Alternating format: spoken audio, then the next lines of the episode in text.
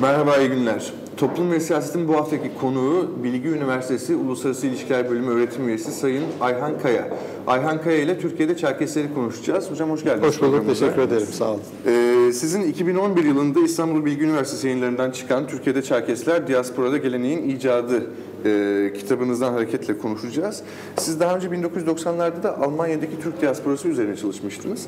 Ee, sonra Çerkezleri, Türkiye'deki Çerkezleri, Çerkes diasporasını çalıştınız. İlk olarak bununla başlayalım isterseniz. Ee, neden Çerkesleri çalıştınız? Sizi iten motivasyonlar neydi ve nasıl bir çalışmanın ürünü bu kitap? Aslında e, yani sosyal bilimlerde e, biraz ya da hayatın kendisi içinde tesadüfler e, ile gidiyoruz. E, ve mümkün olduğunca hayatımızı normalleştirmenin, e, normale çekmenin yollarını arıyoruz. E, öncelikle onu söyleyerek başlamak isterim. Yani hayatımızda normalleşmeye çok ihtiyaç duyduğumuz e, bir zaman diliminde yaşıyoruz ve e, mesela kendi gündelik hayatımda bu normalleşmenin izlerini sürüyorum. E, Türkiye'deki Çerkezler çalışması 2011 yılında tamamlanmış, kitap haline dönüşmüş ve son dönemde tekrar e, Çerkezler konusunda bir takım e, ilginin, bir takım e, e, soruların gelmeye başladığını görüyorum. E, bu bağlamda bir takım programlar yapıyoruz. Bu da onlardan bir tanesi. Davet ettiğiniz için teşekkür ederim ben. Biz teşekkür ederiz geldiğiniz için. Ee, Türkiye'de Çerkezler çalışması e, ben 2000 yılında Türkiye'ye döndükten sonra doktorayı tamamlayıp e, döndü- döndükten sonra e, tamamıyla e, tesadüflerle başlayan bir çalışma oldu. Şöyle ki çok da tesadüf değil aslında. Doktora çalışmamda 90'lı yılların sonlarında e, Almanya'da yaşayan e, Türkiye'liler diasporası üzerine bir çalışma yapmıştım ve e, o dönemi hatırlayalım 95 e, yıl ve sonrasında Türkiye'de bir kartel rüzgarı esmişti. E, rap e, son derece önemli bir e, kültürel form haline gelmişti. Alternatif e, kültürel form.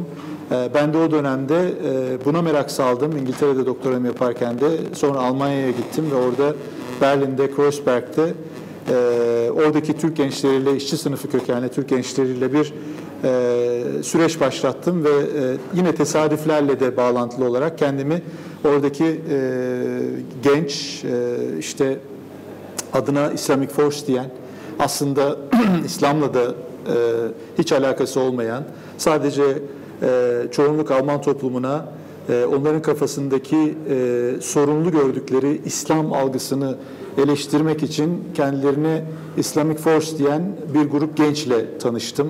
E, Killer Hakan hala aslında zaman zaman e, işte e, gündemimize gelir. Almanya'da rap yapan, Berlin'de rap yapan. Daha sonra bu grupla çalışmalarımı devam ettirdim. Sonra kartelin farklı üyeleriyle görüşmeler yaptım vesaire derken e, kendimi e, birden diaspora çalışmaları yaparken buldum. Diasporada, e, diaspora çalışmalarında iki farklı diasporadan biz e, bahsederiz. Bunlardan bir tanesi geleneksel diaspora. Aklımıza ilk gelen nedir? İşte Yahudi diasporası, Ermeni diasporası. Zorunlu göçle yüzyıllar öncesinden topraklarını, ana vatanlarını terk etmek durumunda kalmış olan insanların e, geliştirdiği bir e, kimliklenme biçimidir. Fakat e, göç çalışmalarında biz özellikle son 20 yılda farklı bir diasporanın varlığından da söz etmeye başladık. Biz onlara modern diasporalar diyoruz. E, işçi diasporaları diyoruz. İkinci Dünya Savaşı'ndan sonra özellikle Avrupa'ya veya Amerika'ya veya başka e, batılı ülkelere gitmiş olan işçi e, ailelerin, işçi insanların e, oluşturdukları yine kültürel kimliklenme biçimi olarak karşımıza modern diaspora e, kavramı çıktı. Modern diaspora e, Almanya'daki Türkler için söylenebilir ya da Türkiye'li farklı gruplar için. Çünkü diaspora kavramını tekil olarak kullanmak çok da doğru değil. Ben buraya döndükten sonra doktorasını tamamlamış genç bir akademisyen olarak buraya döndükten sonra dedim ki modern diasporaları ben anladığımı düşünüyorum. E, kapitalizmin bir ürünü olan modern diasporaları anladığımı düşünüyorum. E, ama e, modern olmayan geleneksel diasporalar üzerine bir çalışma yapmadım. Biraz bunu anlamaya çalışmak istiyorum. O dönemde benim Çerkez öğrencilerim vardı. Onları hatırlatmakta fayda var. Umut olsun, diğer başka öğrencilerim olsun, Yenal olsun. E, onların da e, yönlendirmesiyle hocam burada buyurun size geleneksel bir diaspora var. Dersleri yaparken bunlar konuştuğum şeylerdi. Niye bunu araştırmıyorsunuz? Öyle başladık. Onlarla birlikte Anadolu'nun e, neredeyse tamamını Çerkezlerin yaşadığı e, yerleri onlar birden asistanım oldu verdiler. Kendilerinin de gönül verdiği bir e, süreç oldu bu. Öyle başladı. Yani derdim geleneksel diasporalar nasıl? Çünkü Çerkez diasporası geleneksel bir diasporadır. Rusya'dan 19. yüzyılın son, sonlarında, ikinci yarısında sürülmüş bir toplumsal gruptur. Dolayısıyla aslında öykü biraz böyle başlıyor. Hı hı. E, tam o noktada 19. yüzyılda e, Çerkezlerin Kafkaslardan Osmanlı Devleti'ne doğru göç etmesinden bahsettiniz. E, ve kitaptaki iddialarınızdan bir tanesi de Çerkeslerin aslında homojen bir grup olmadığı, çok farklı gruplardan müteşekkil olduğu. E, Çerkezler için bir etnik grup tanımlaması yapabilir miyiz acaba? Yoksa daha farklı etnik grupların bir şekilde kümelenmesi, birleşmesi gibi bir şeyden söz edebilir miyiz? Hatta Bunu... ben şuna şöyle bir eklente bulunayım. Ee, böyle sınırları çizilmiş bir Çerkes ülkesi, Çerkes diyarı var mı? E, ana vatan var mı? E, bu e, bağlamda acaba şey tarihsel bir gelişimden de söz edebilir misin? Yani Osmanlı'dan bugüne Çerkesler. Ee, tabii e, etnisite teorilerine baktığımız zaman mesela beni en çok e, etkileyen e, etnisite teorisyeni Norveçli antropolog e, Fredrik Barth'tir. 60'lı yılların sonlarında onların yaptıkları çok değerli e, modernist paradigmayı kullanmak suretiyle ele aldıkları etnik gruplar ve sınırları diye bir çalışma vardı. Çok küçük bir çalışmadır ve biz onu Türkçe'ye kazandırmıştık bir yine bir öğrencimle birlikte 2000'li yıllarda. Fredrik Barth der ki etnisite dediğimiz şey aslında kulağa böyle e, özle, tözle ilgili e, bir şeymiş gibi gelir ama pek de öyle özümüzle, tözümüzle e, ilgili bir şey değildir. Etnisite e, çok toplumsal e, etkileşim süreçlerinde e, coğrafyayla, ekolojiyle, siyasetle, ekonomiyle e, çok ilintilidir. Aslında etnisite, etniklik dediğimiz şey, etniklik dediğimiz şey insanların e, toplumsal, siyasal ve ekonomik e, e, dışlanmışlık süreçlerini, e, mağduriyetlerini e, anlatabilmek için kullandıkları bir dil olarak e, tanımlar. Hı hı. İşte aynı kökenden olmuş olsalar bile e, bir dağ köyünde yaşayan e, grup ile bir ova köyünde yaşayan e, grubun zaman geçtikçe kendilerini çok farklı etnik kimliklenme biçimleriyle ifade etmeye başladıklarını görüyoruz. Anadolu'da biz bunları çok e, sıklıkla görüyoruz. Dağ köylerinde yaşayan insanların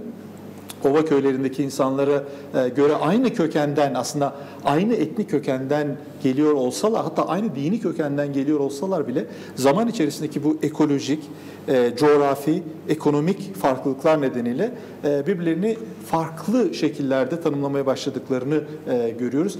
İşte en has Çerkez benim, en has Alevi benim, en has bilmem hangi tarikat benim şeklinde özellikle otantik olana, özellikle e, değişmeyene, e, kökene vurgu yaptıklarını görürüz. Ama halbuki bunu sosyoekonomik ve politik e, bir şekilde okumaya başladığımız zaman etnisite nerede ortaya çıkıyor ya da etnik kimliği grupların nerede sarıldıklarını görüyoruz.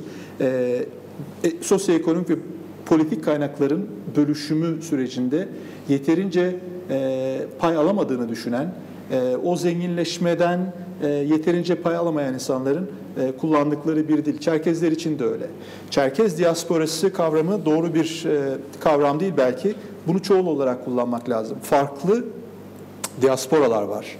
E, bugün Kayseri'ye gidildiğinde hala Adige dilinin çok rahatlıkla kamusal alanda kullanıldığına tanık olursunuz. Ama Marmara'nın güneyine gittiğiniz zaman 1930'lu yıllarda özellikle vatandaş Türkçe konuş e, kampanyalarının yapıldığı dönemde e, insanların e, kamusal alanda, çarşıda, pazarda e, Abhazca ya da Adigece e, konuştuklarına tanık olamazsınız. Çünkü konuştukları anda e, ötekili, ötekilenirler, konuştukları anda e, bir e, linç ile karşı karşıya kalabilirler. Dolayısıyla e, farklı yerlerde yaşanılan o Cumhuriyet'in ya da işte Birinci Dünya Savaşı'nın bitimiyle birlikte Anadolu'nun farklı yerlerinde farklı gerçeklikler yaşanırken Çerkezler de haliyle bu gerçekliklere e, farklı taktiksel duruşlar alarak karşılık vermeye başlıyorlar. Samsun'a gittiğiniz zaman Samsun'daki Çerkezlerin, e, Abhazların, Şapsuların, e, Adigelerin e, ya da Kabarteylerin e, giderek Sünni İslam'a e, angaja olduklarını görüyorsunuz kamusal alanda. Ama özel alanda Çerkezliklerini yaşamaya devam ediyorlar. Şeye gidin, Göksu'na gidin ya da e, işte Pınarbaşı'na, Kayseri'ye gittiğiniz zaman e, bu insanların orada e, kamusal alanda da, özel alanda da e, Çerkezliklerini e, yaşamaya devam ettikleri, dillerini yaşamaya devam ettiklerini e, görüyorsunuz. Yani çok böyle e, antropolojik bir açıdan bakmak gerekiyor ve her yerin kendi tarihi var, kendi ilişki biçimleri var, kendi azınlık çoğunluk ilişkileri var. İşte Alevilerle etkileşimde bulunan Çerkezlerin ortaya çıkardıkları kimliklenme ile Sünni çoğunluğun, Sünni Türk çoğunluğun olduğu yerlerde ortaya çıkan e, ilişkisellik biçimleri, ilişki biçimleri farklı Çerkez kimliklerini e, doğurabiliyor. Dolayısıyla yere, mekana ve zamana çok e, bağlı şeylerden bahsediyoruz aslında. Peki burada e, ortak bir e, tema kurma bakımından e, 19. yüzyılda yaşanan e, göçler dolayısıyla yaşanan travmanın e, bir e, önemli bir mesele olduğunu söyleyebilir miyiz? Rusya'ya duyulan öfke, bu onları ortaklaştıran ortak bir tema olabilir mi? Tabii e, Çerkezlik aslında e, onun etimolojisine de baktığımız zaman farklı tabii yine öyküler var. Bunların hiçbir tanesinden emin olamıyoruz. E, Çerkes kavramı e, eski Yunanca'da e, karşı yakada yaşayan insan topluluğu yani Karadeniz'in e, karşısında yaşayan insan toplulukları gibi e, tanımlanmış. Yine farklı mitolojiler, farklı efsaneler var ama bu bana anlamlı e, geliyor. E, dolayısıyla dışarıdan yapılan bir tanımlama aslında. Bütün kimliklerimiz gibi, bizim kimliklerimiz de hep dışarıdan yapılan tanımlamaların e, beraberinde getirdiği bir şey e, oluyor daha genel e, olarak. E, ama e, bugün hala e, 21 e, Mayıs günü ki o gündür e, sürgünün e, işte sembolik e, olarak dile geldiği gün ve her yıl hatırlandığı gün 21 Mayıs e, günü e, sürgün günüdür. E, bu ortak bir referans noktasıdır. En muhafazakarından en sosyal demokratına, en liberaline, en sağından en soluna bütün insanların, bütün Çerkezlerin, Türkiye'de yaşayan Çerkezlerin ortak referans noktasıdır. Dolayısıyla e, 1850'li yıllarda başlayan bu e, sürgün e, aslında e, biraz e, tarihte bu tür benzetmeler yapmak e, çok anlamlı olmayabilir ama en azından e, o, o dönemi anlamak için belki bugün yaşanan e, Suriyelilerin yaşadığı sürgün gibi bir sürgün aslında. Çünkü bir grup insan geliyor. Etnik olarak Türk değiller ama e, yoğunluklu olarak Müslümanlar ve yoğunluklu olarak Sünni Müslümanlar. E, muhtemelen e, muhtemelen e, sayılar tabii farklı farklı sayılar veriliyor ama bizim o dönemde yaptığımız hesaplamalara göre e, 2 milyon civarında insandan bahsediyoruz. Şimdi Anadolu'nun o dönemki nüfusuna e, bunu vurduğunuz zaman e, çok büyük rakamlar bunlar. E, dolayısıyla e, önemli bir dönüşümün e, yaşandığı dönemdir 19. yüzyılın son çeyreği özellikle Anadolu demografisi açısından. Anadolu demografisi yüzde 30 oranında birden artıyor 25 yıl içerisinde. Bugün e, baktığımızda yine Suriyeliler açısından de- değerlendirdiğimiz zaman belki o kadar bile olmayan yine önemli bir değişim, önemli bir dönüşüm süreci bu. Yani yarattığı toplumsal, siyasal etki açısından düşünüldüğü zaman o dönemde yaşanan Çerkez göçünün, sürgününün belki e, çok daha büyük etkiler yarattığını ki daha sonraki yıllarda işte 1911-12 Balkanlardan gelen göçmenleri de düşündüğümüz zaman e, bu bize aslında şunu veriyor. E, bunları neden söylüyorum? Özellikle mülteci çalışmalarında bir sosyal bilimlerde e, öyle bir noktadayız ki sanki e, Türkiye'de Çerkez sanki Türkiye'de e, Suriyeli e, göçü ilk defa karşı karşıya kaldığımız bir göç türü gibi, bir mültecilik türü gibi. Halbuki kendi tarihimize baktığımız zaman bu mültecilik e, hallerini, mültecilik e, e, konularını e, biz yüzlerce yıldır aslında yaşayan bir coğrafyanın e, insanlarıyız.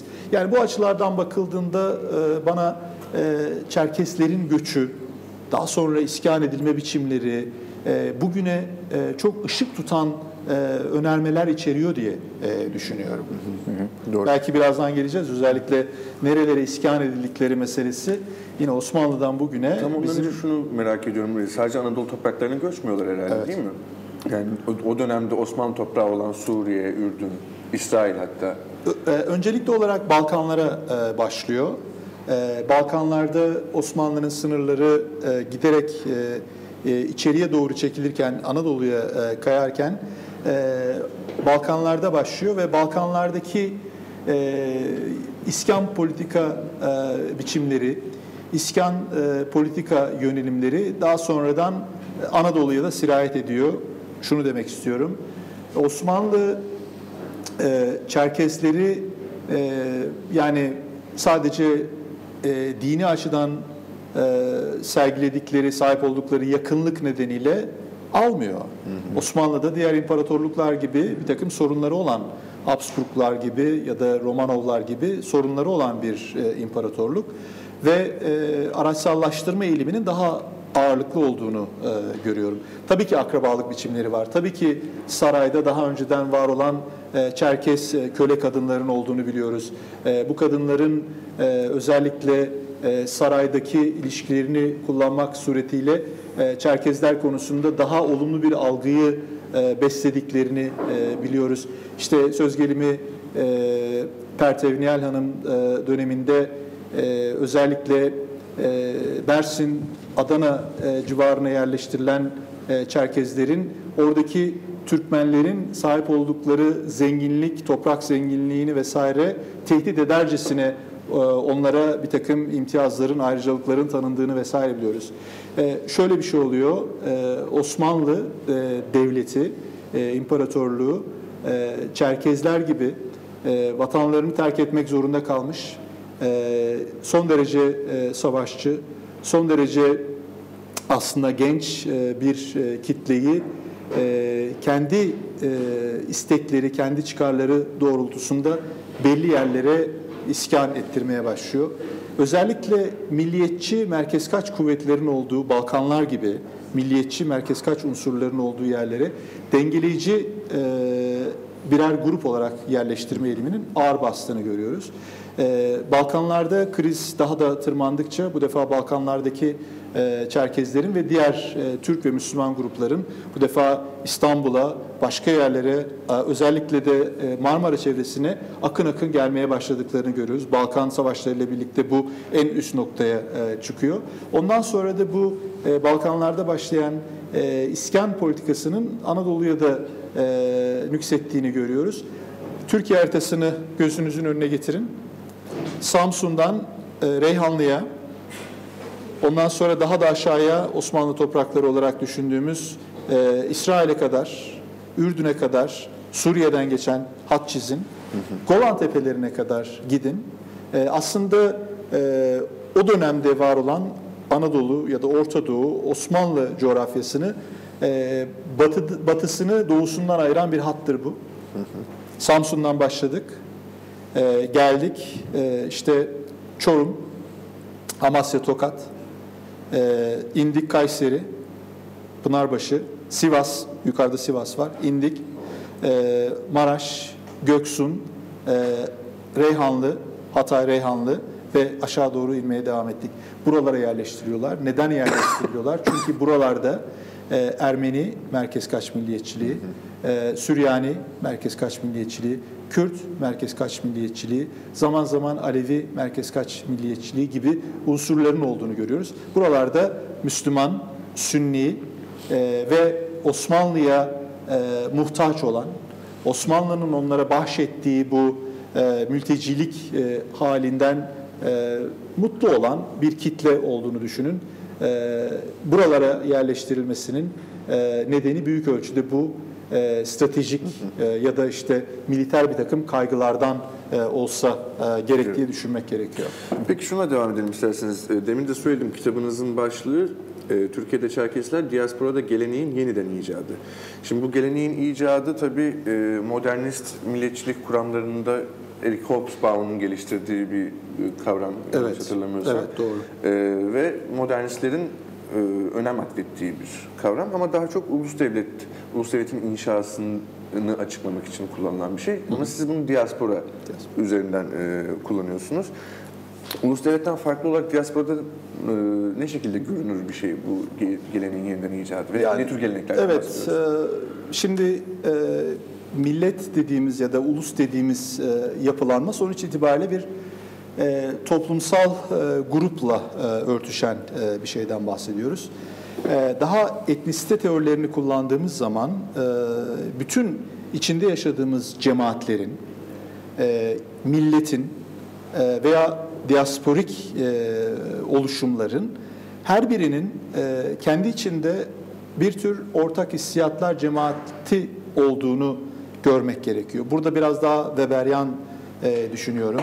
Arjuna Padurai Amerikalı e, Hindistan kökenli e, antropolog da yine bu çizgiyi devam ettirdi. Ben de diaspora çalışmalarında yine bu çizgiyi devam ettirmek gerektiğini düşünüyorum. Aslında e, gündelik hayatta da bugün bile bizlerin, bizlerin hepimiz e, özellikle modernleşmeye ve küreselleşmeye belki de cevap olabilecek nitelikte ve bu modernleşmenin ve küreselleşmenin, küreselleşmeyi eğer radikal bir modernleşme biçimi olarak Giddens'ın ifade ettiği radikal bir modernleşme biçimi olarak tanımlayacak olursak, her birimiz bu küreselleşmenin olumlu ya da olumsuz etkilerinden e, bir şekilde etkileniyoruz. E, ama bazı gruplar var ki küreselleşmenin olumsuz etkilerinden daha fazla etkileniyorlar ve e, bu etkilenme karşısında e, refleksler geliştiriyorlar, pozisyonlarını alıyorlar, taktikler üretiyorlar. Michel Desserton'un kullandığı terminoloji kullanmak gerekirse. Aslında diasporalar da öyle ya da Çerkez, e, farklı Çerkez diasporaları da öyle.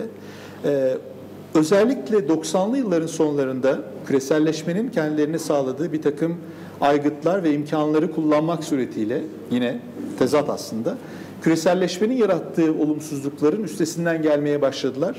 Bunu nasıl becerdiler? Bunu işte diasporik kimliklenme biçimleri geliştirerek, bir ortak hissiyatlar cemaati yaratarak, o kadar çok sayıda yakın zamana kadar Çerkes ifadesini kullanmak zordu Türkiye'de. Çünkü dernekler yasası, vakıflar yasası buna el vermezdi. Çünkü onlar bölücü, parçalayıcı unsurlar olarak değerlendirilirdi ama 90'lı yıllar itibariyle yaşanan küreselleşme, daha sonra Avrupa Birliği entegrasyon süreci bu tür kimliklerin olduğu şekliyle kamusal alanda dile gelmesine olanak e, yarattı. Hiç unutmuyorum. Benim de zaten e, çalışmanın en başında e, ifade ettiğim e, benim dikkatimi çeken e, bir gelişme oldu olmuştu o dönemde. 90'lı yılların sonuydu. 99'du galiba. Ürdün Prensi Ali e, yanındaki 10 kişilik bir atlı grupla bir dokümenter e, yaparak e, Ürdün'den başlıyorlar. Daha sonra Suriye topraklarından yine Çerkezlerin yaşadığı Suriye Çerkez Suriye'de çok Çerkez vardı. Son dönemde kalmadı tabii. O yaşadıkları topraklardan Reyhanlı'ya giriyorlar. Reyhanlı'dan, Kayseri'den, Sivas'tan geçiyorlar. Maraş şeyi devam ediyorlar e, işte Çorum, Amasya, Tokat oralardan geçip yani Samsun'a hattı takip Aynen ediyorlar. geriye gidiyorlar bu Evet. defa. Mitolojik o e, güzergahı tersine e, e, geçip e, yeniden Kuzey Kafkasya'ya Çerkezlerin, Adigelerin ana topraklarına, ana vatanlarına gidiyorlar. Prens Ali Çerkez değil ama Çerkez bir bakıcı tarafından yetiştiriliyor. O dili biliyor. E, yine o dönemde hala Ürdün e, kralının korumalarını yapanlar Çerkes e, kökenli e, silahlı unsurlardır. Onlar sadıktırlar her zaman. Osmanlı'da da her zaman sadık unsur olarak görülmüştür. Dolayısıyla bu e, süreci daha sonra e, dokümenter olarak biz CNN'de, NTV'de, başka televizyon pro, e, televizyon kanallarında seyrettik ve o program o dönemde bütün Çerkezler tarafından vakıflar aracılığıyla, dernekler aracılığıyla seyredildi ve her biri her biri e, onu seyrederken ortak bir takım e, anlam dünyaları yarattılar. Bu programın veya benzeri programların, dokümenter programların, sanatsal faaliyetlerin, hikayelerin, işte vakıfların, derneklerin ki biz bunlara sosyal bilimlerde alternatif e, okullar diyoruz. Alternatif cemaatler, alternatif e, kolejler diyoruz aslında. Buralarda öğrendiler. Çerkezlik yeniden inşa edildi, yeniden tanımlandı, yeniden bir takım değerler, bir takım gelenekler e, su yüzüne çıktı ve ortak bir hissiyat, hissiyatlar cemaati yaratıldı. Aslında benim de çalışmam özellikle bu 90'lı yılların sonlarında ortaya çıkan 2000'li yıllarda Avrupa Birliği entegrasyon süreciyle daha da görünür hale gelen e, bir takım kimliklenme biçimlerinin tezahürü olarak e, okunabilir.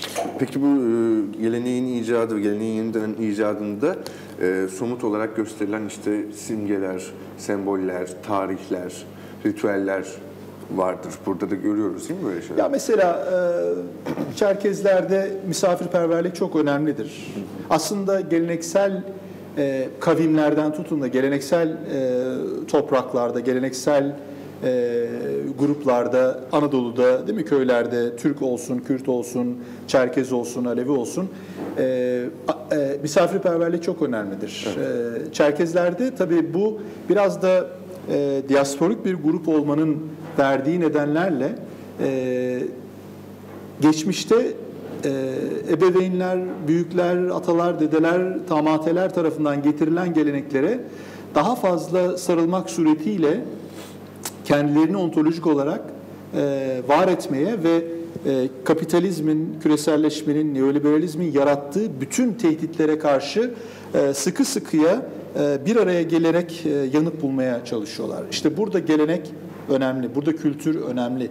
Burada misafirperverliğin e, yeniden vurgulanıyor olması, haynape dediğimiz e, ayıp e, kavramının, e, ayıp şeklindeki değerin e, vurgulanıyor olması e, çok önemli. Bir Çerkez topluluğunun olduğu e, bir yere misafir olduğunuz zaman e, yaşınıza bakılmaksızın herkesin ayağa kalkması ve size saygı göstermesi. E, hala pek çok yerde Anadolu'da biz bunları yaşadık. E, 2000'li yıllarda e, sizi tanımayan, e, bilmeyen insanların e, size üç gün boyunca neden geldiğiniz, nereden geldiğiniz gibi soruları sormaksızın bakıyor olmaları, misafir ediyor olmaları önemli bir değer olarak yeniden diasporada üretiliyor. Hala diasporalarda yine özellikle gelenekçi diasporalarda bu önemli bir noktadır. Diyelim ki e, Mecitözü'ne gittiniz, e, Abhaz bir köy buldunuz ve e, sohbet etmeye başladınız. E, ortaya şu çıkıyor. E, ana vatanda terk edilen coğrafyanın neredeyse bir kopyasını bulup oraya yerleştiklerini ve ana vatanı orada yeniden var etmeye çalıştıklarını e, görüyorsunuz. E, bu e, bir takım başka e, ritüellere işte kaşen kültürü dediğimiz e, İngilizce'de courtship yani kadınlı erkekli e, buluşmaların evlilik öncesi e, buluşmaların yine e, diasporada e, yoğunluklu olarak e, yaşandığını görürsünüz. Ama bir de işin başka tarafı var. E, ana bu nasıl oluyor? E, ben biraz işin o tarafını da merak ettim ve e, gittim bayağı da e, meşakkatli bir yolculuktu. O dönemde KGB falan kalmamıştı ama Rus e, gizli haber alma falan sürekli bizim peşimizdeydi. Otel odalarımıza falan giriyorlardı. Çünkü hala e, havaalanlarını Rus polisi kontrol ediyordu vesaire. E, Anavatana e, gittiğimizde e, ki o dönemde dönüşçü bir grup vardı. Anavatan özlemiyle yanıp tutuşan bir grup vardı ve o insanlar e, ana geri döndüler. Önemli bir kısmı belki kalmadı orada ama öyle bir tecrübe de vardı. Son dönemde burada azalma olduğunu görüyoruz. E, onların beklentileri şuydu e, gittiklerinde. E, işte hep özlediğimiz o Çerkes kültürünü tekrar yaşayabileceğimiz ana vatanımıza geri döndük. Öyle bir beklentiyle, öyle bir hülyayla, öyle bir rüyayla e, gittiklerinde gördükleri şey e, bunun tam aksiydi. Çünkü ana vatan değişmeye, e, yaşamaya devam ediyor. Hani bu biraz şeye benziyor. İşte 60'lı yıllarda Türkiye'den giden insanların bugün hala aynı e, filmleri Kemal Sunal, e, işte e, Hababam sınıfı, e, Adile Naşit ya da e, işte e, gibi isimleri ve o gün kullandıkları Türkçeyi, diyalekti kullanmaya devam etmeleri gibi bir şey aslında. evet. Yani Onu iç, içe ediyor. kapanıyorsunuz, muhafaza ediyorsunuz. Çünkü sosyoekonomik süreçlere ve politik süreçlere yeterince nüfuz edemediğinizi e, biliyorsunuz ve biraz da aslında bu ülkeye 150 yıl aşkın bir süreden beri e, e, gelmiş, yaşamış insanların en çok beni etkileyen şeylerden bir tanesi oydu belki de. Önemli bir kısmının hala burada kendilerini misafir gibi hissediyor olmaları. Bu, bu bana çok çarpıcı geliyordu. Zaman zaman konferanslarda dile getiriyorum. Sonra e, dinleyici e, kitleden böyle e, çatlak sesler çıkıyor. Ne demek işte bizim de Çerkez arkadaşlarımız var. Hiç bize böyle anlatmıyorlar. İşte ben de diyorum ki orada işte sosyal bilim o yüzden bilim. Yani e, görünmeyeni bize gösterdiği için e, bilimdir. Benim e, Anadolu'nun her yerinde e, kendilerini hala e, önemli bir kısmı bu insanların kendileri hala e, bu ülkede misafir olarak e, görüyorlar. Çünkü misafir olarak hissettirildiklerini e, söylüyorlar. İşte burada da o benim hep sözünü ettiğim e, etnisite çalışmalarında, diaspora çalışmalarında e, sosyoekonomik ve politik süreçlere yeterince girememe ve o kaynaklardan yeterince eşit pay alamama sorunsalının bir uzantısı olarak bunu okumak gerekiyor. Şimdi burada şöyle devam edelim isterseniz. E, kitabınızda yaptığınız bir ayrım var, bir kavramsallaştırma ayrımı. E, doğrudan alıntılıyorum. Etnokültürel çeşitliliğin tarihsel bir miras olarak varlığını koruduğu Anadolu'da gerçeklik olarak çeşitlilik ve ideoloji olarak çeşitlilik kavramları arasında ayrım yapmak gerektiğini düşünüyorum diyorsunuz. Bu ve sonra e, kitapta açıyorsunuz bunu. Biraz bundan bahsedebilir misiniz? Önemli bir e, Şimdi eksen. önemli e, yani işte gerek e, Çerkes toplulukları olsun e, gerek Gürcü topluluklar olsun Türkiye'de e, bir Gürcü diasporası da var. Ya da zaman zaman e, özellikle 2000'li yıllarda dile gelen Laz kimliği var. E, bunlar aslında her biri zenginlik, bunları bir tehdit olarak almamak gerekiyor. Anadolu böyle bir yer. Evet. E, bu bir gerçeklik E, ama önemli olan bu gerçekliğin e, nasıl siyasal olarak yönetildiği meselesi. İşte Türkiye bu açıdan da e, bize çok zengin malzemeler, zengin yöntemler sunuyor. Neden? Çünkü bir Osmanlı geçmişimiz var. Bunu inkar etmemiz mümkün değil. İnkar da etmemeliyiz. İki, bir de e, buna e, ek olarak Bundan farklı olarak bir cumhuriyet geleneği, cumhuriyet kültürü var. Ee, bunu da reddetmemek gerekiyor. Geçmişimizle ne olursa olsun o, travmalarımızla, tabularımızla yüzleşmenin yollarını aramamız, bulmamız gerekiyor. 2000'li yıllarda aslında bunu çok başarıyla e, götürüyorduk. Sonra tekrar bir şeyler oldu vesaire. Orada bir e, yarılma, bir kırılma yaşandı ve biz onları erteledik. Ama o dönemde Türkiye Cumhuriyeti e, devlet aktörleri ve Türkiye Cumhuriyeti toplumu aslında çok şey öğrendi ve ben yeri ve zamanı geldiğinde tekrar o öğrenilen bilginin e, ve insanları rahatlatan bilginin e, yeniden devreye e, gireceğini ve tekrar bir sıçramayla başka noktalara bizi e, getireceğini e, düşünüyorum. E, bu e, vaka olarak var olan çok kültürlü, çok etnili, çok dinli e, toprağın siyasal olarak nasıl e, yönetildiği önemli. Osmanlı zamanında bu çok kültürcülük ideolojisiyle yönetilmiş.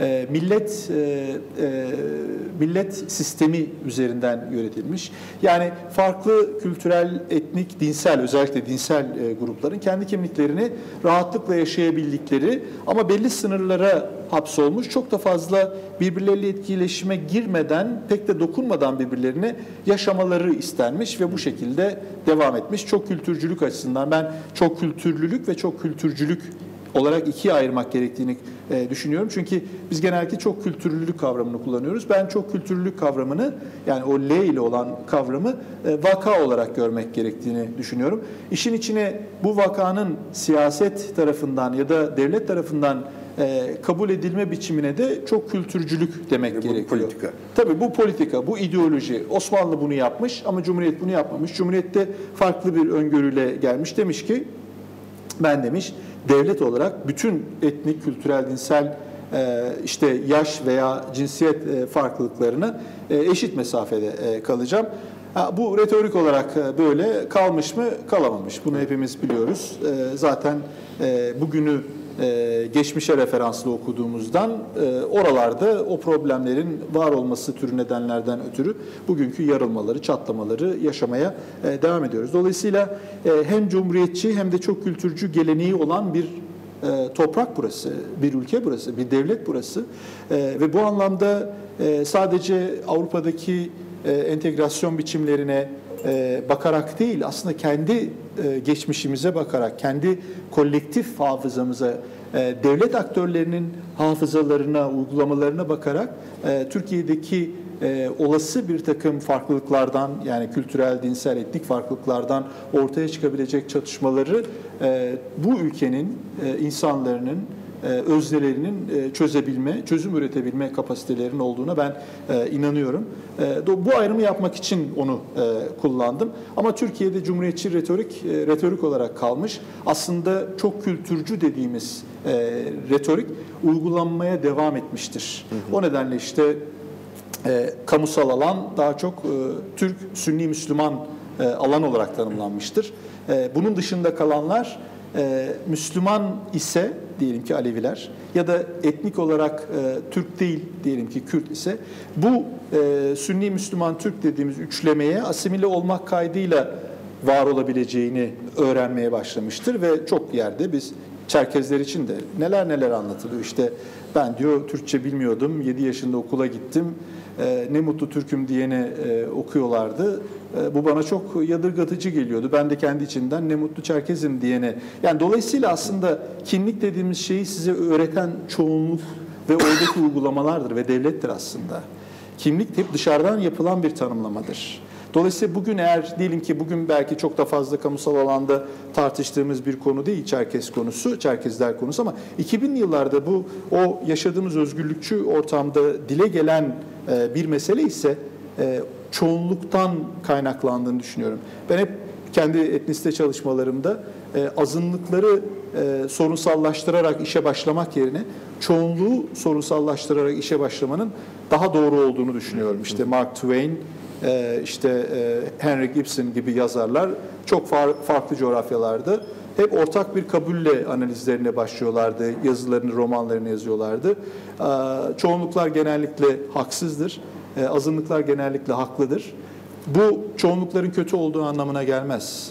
Çoğunlukların sadece azınlıkların nezdinde olup bitenden haberdar olmadıkları için çünkü azınlıklar bu yaşadıkları sosyoekonomik ve politik dışlanma biçimlerini e, dile getirebilecek kanallara da sahip olmadıklarından ister istemez kendileriyle aynı konumda olan insan e, gruplarıyla ya da insanlarla bir araya gelmek suretiyle kendi alternatif cemaatlerini yaratmak e, yoluyla bu çoğunluğun hükümranlığına bir şekilde cevap vermeye çalışırlar. Dolayısıyla azınlık dediğim şey aslında ya da Çerkez kimliği dediğimiz şey Çerkezler tarafından illa yaratılan bir şey değil. Ya da Almanya'daki Türk kimliği, Almanya'daki Müslüman kimliği e, o insanlar tarafından yaratılan bir şey değil aslında.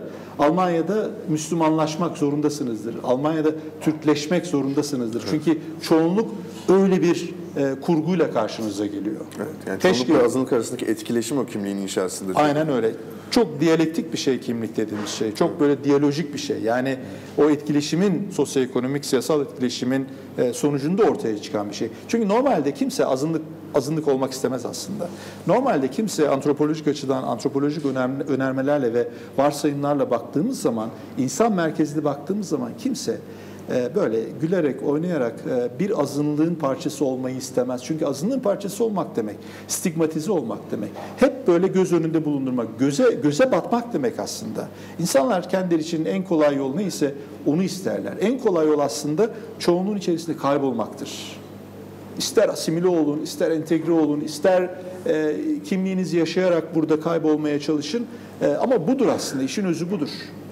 Aslında iş bu kadar kolayken pek çok yerde, pek çok şeyin bu kadar zorlaştırılıyor olmasına anlam vermek çok da mümkün değil. Tabii anlıyoruz ama yani onu demek istiyorum. Ee, insanlar e, içeriye alınmadıkları zaman e, o sosyoekonomik ve politik kaynaklar hakkında yeterince pay alamadıklarını düşündükleri zaman kendilerinde olduğunu düşündükleri ve onlardan asla ve asla e, alınamayacağını düşündükleri unsurlara sarılmaya özen gösteriyorlar. Etnisite burada devreye giriyor. Kültür, gelenek ve din burada devreye giriyor. Dolayısıyla bu tür e, işte e, etnik hareketlilik, dinsel hareketlilik, yeniden yapılanma biçimleri var olan e, dışlanma mekanizmalarının, sosyoekonomik politik dışlama mekanizmalarının bir sonucu olarak okunmalı diye düşünüyorum. Ee, Süremizin sonuna geliyoruz ama son olarak şunu sormak istiyorum. Kitaptaki önemli noktalardan bir tanesi şu. Ee, Çerkes kimli, kimliklerini kamusaldan taşıyan önemli e, gruplardan bir tanesi Çerkeslerin kendi organik entelektüelleridir diyorsunuz. Gramsci'den e, aldığınız bir kavram. Ee, bu aslında diğer e, kimlik gruplarında da öyle. Aleviler için olabilir, Kürtler için de olabilir ve e, bu aslında son yıllardaki küreselleşme, kentleşmeyle de bağlantılı bir şey.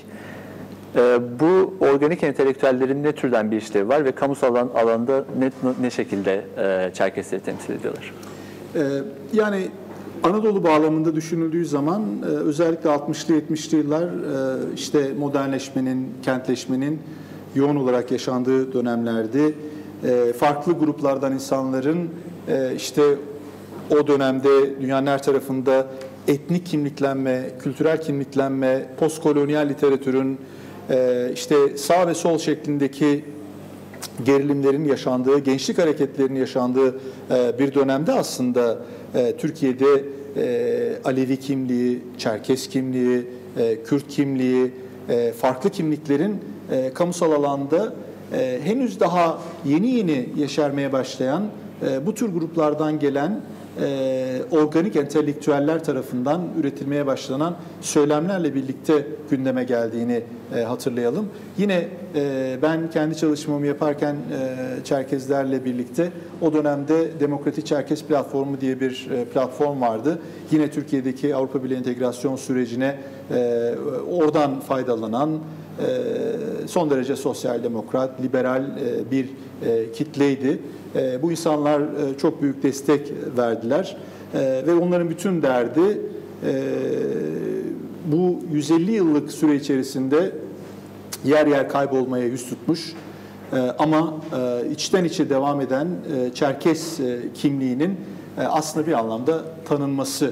Ki bu çalışmalar da öyle yabana atılır türden çalışmalar değil, çabalar değil. Sonuçta hatırlayalım bir zamanlar biz Türkiye'de bunlar böyle devrim niteliğinde şeylerdi. İşte e, Kabartey dilinde, Adigey dilinde, Adigey dilinde e, TRT yayın yapmaya başladı. Haftada belli saatler de olsa bile. Bunlar aslında o mücadelelerin sonucunda e, ele geçirilen e, e, haklardı, kazanımlardı. Yani burada bütün mesele var olan farklılıkların devlet tarafından e, kabullenilmesi, e, kabul edilmesi, e, saygı duyulması. E, çünkü siz devlet kurumları tarafından sizin farklılıklarınıza saygı duyulmadığını hissettiğiniz andan itibaren dilinize, dininize, söylediğim şey çok genel bir şey, dilinize, dininize, etnik kimliğinize saygı duyulmadığını hissetmeye başladığınız andan itibaren e, devlet aktörlerine ve devlete karşı e, muhalif olmaya başlıyorsunuz. Halbuki e, farklılıkları kabul etmek e, erdem. E, bu farklılıklar kabul edildiği andan itibaren e, biz e, sosyoekonomik anlamda, politik anlamda e, kaynakların eşit e, bölüşüm paylaşım meselesine geliyoruz. Bir üst aşamaya çıkıyoruz. Ama Türkiye'de ben e, bu e, üst aşamaya çıkılamamanın e, ideolojik bir takım nedenlerden kaynak, kaynaklandığını düşünüyorum. İşte o yüzden e, dinsel unsurları, etnik unsurları, e, milliyetçi unsurları e, zaman zaman e, sıklıkla altını e, çizen e, bir takım aktörlerin varlığını e, biliyoruz. E, işte bu e, kimlik, farklılık, din, etniste gibi e, unsurların altının e, çizilmesindeki e, ideolojik e, e, ideolojik arka planın e, aslında şöyle okunması gerektiği kanaatindeyim. Son sözlerimde olsun.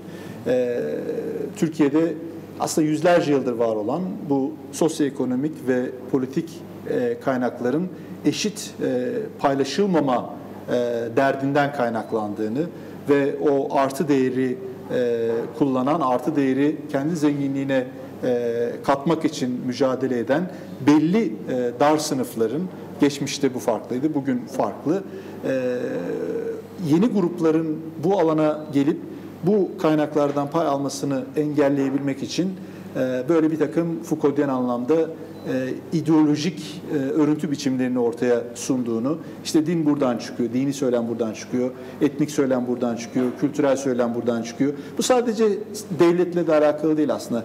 E, cemaatlerin kendileriyle, e, zaman zaman bir takım örgütlerle de, terör örgütleri olabilir, şiddet örgütleri olabilir.